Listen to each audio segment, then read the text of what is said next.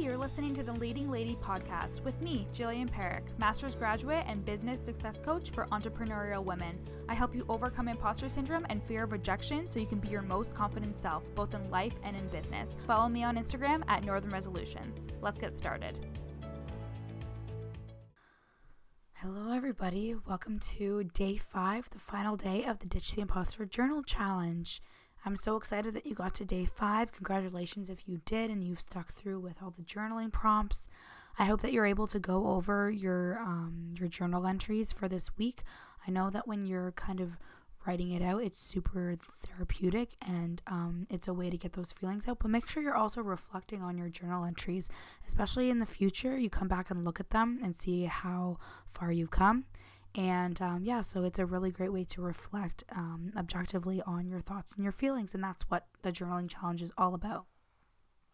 So, after today's prompts, you will have completed the Ditch the Imposter Journal Challenge. Amazing work. I hope you've been able to dig deep these last few days. I'm first going to start off with a little bit um, of a super quick breathing and meditation. So, we're going to breathe in through our nose for five.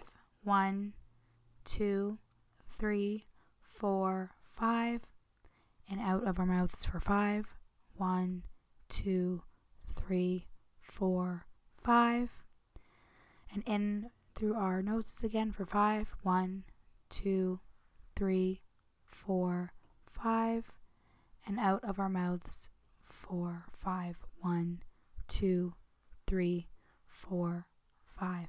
Now we're going to just assess our bodies from the head down.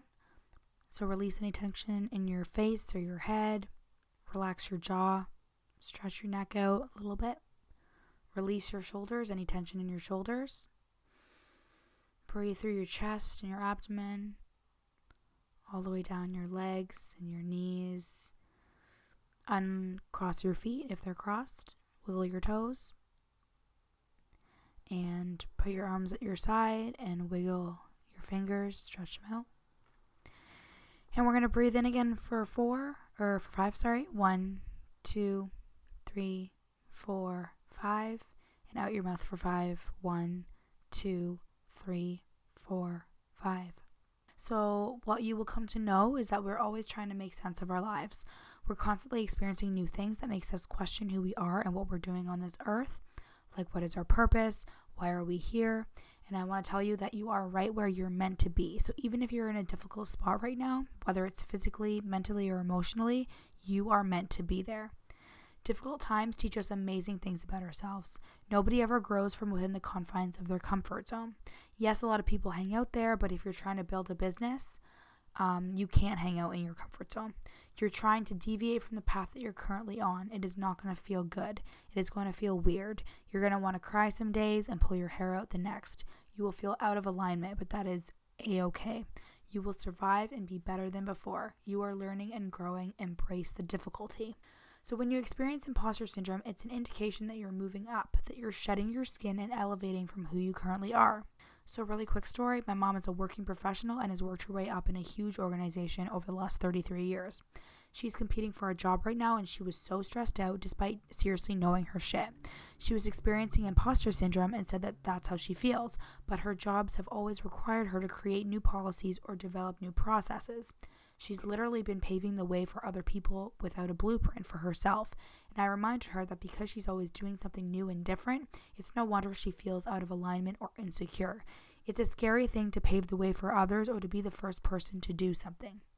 So, whenever you feel like you're making changes in your business and you start to feel this feeling of inadequacy creeping in, remind yourself that you're supposed to be where you are. Trust the process. Trust that you will always pick yourself back up if you fall. So let's get back to the journaling, shall we? Today's prompt is all about breaking through the limitations that you have recognized this past week. How are you going to flip the script on your thoughts? Again, this will feel out of alignment, weird, uncomfortable, but just like the skis metaphor, the more you do it, the more you become accustomed to it. So take all the I can'ts that you wrote down yesterday and find a way to make them work. For example, I can record a podcast because I can write out what I want to say in advance and brainstorm a number of topics. I can listen to other people's podcasts and this will create inspiration. So, thank you so much for listening and thank you so much for taking part in the Ditch the Imposter Journal Challenge. If you are listening to these and you did not sign up in time, no worries. I'm going to be doing it again. is going to be an ongoing process. So, you can come back and listen to these podcast episodes um, and correspond um, with regard to the actual journaling challenge if you sign up for the next one. So I hope you guys have a fantastic day, have a fantastic weekend, and I hope to see you back for another challenge in the future.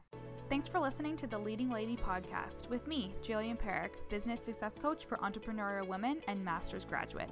You can follow me on Instagram at Northern Resolutions, and you can go to my website at www.northernresolutions.com for info on my services, blog posts, and client reviews.